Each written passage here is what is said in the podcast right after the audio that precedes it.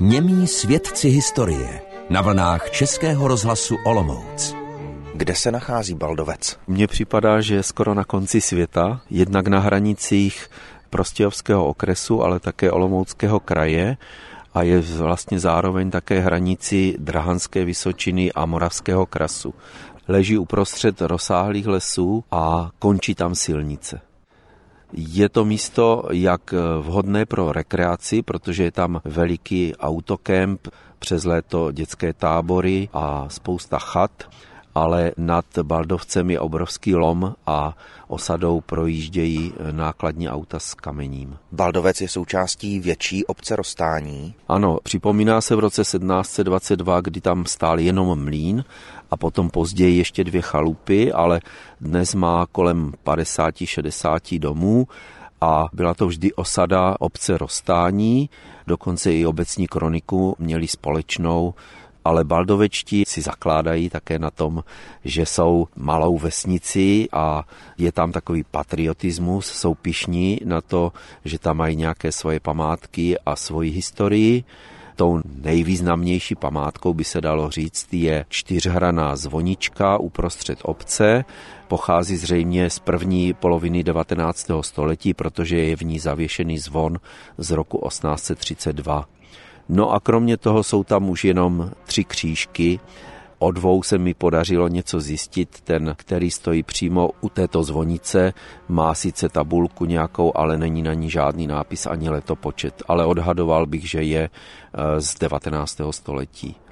Další křížek je u silnice směrem do Rostání, tudy chodili děti do školy a dospěli i s dětmi do kostela v neděli a protože jsou po cestě křížky dva, tak tomu prvnímu se říká Baldovecký a tomu druhému blíž k Rostání Rostánský a tady ten Baldovecký údajně nechal postavit místní mlinář, který se jmenoval Plíhal. A ten třetí kříž stojí kde? Je to hluboko v lese a dozvěděl jsem se o něm v podstatě náhodou od jednoho místního pána.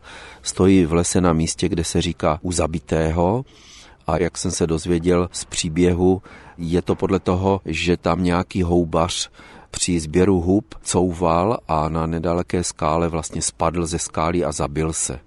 No a na památku jeho smrti tam potom bývala tabulka, zřejmě s nějakým svatým obrázkem a ta potom zmizela a tak tam byl vystavěný takový trojuhelníkový základ a do něho vložený železný kříž.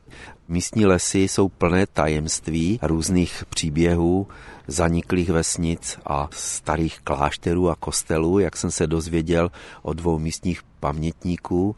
Podle archeologických a písemných dokladů byly v tomto prostoru tři vesnice ve středověku k těm vesničkám se vztahují také ty příběhy právě o tom, že na kopci, kterému se říká Cerekvisko, přistával už někdy v době Velkomoravské kostelíček, anebo v lese Kněží hora, tak prý údajně stával velký klášter. No ale nemáme žádné doklady, ani se nenašly žádné pozůstatky těchto staveb.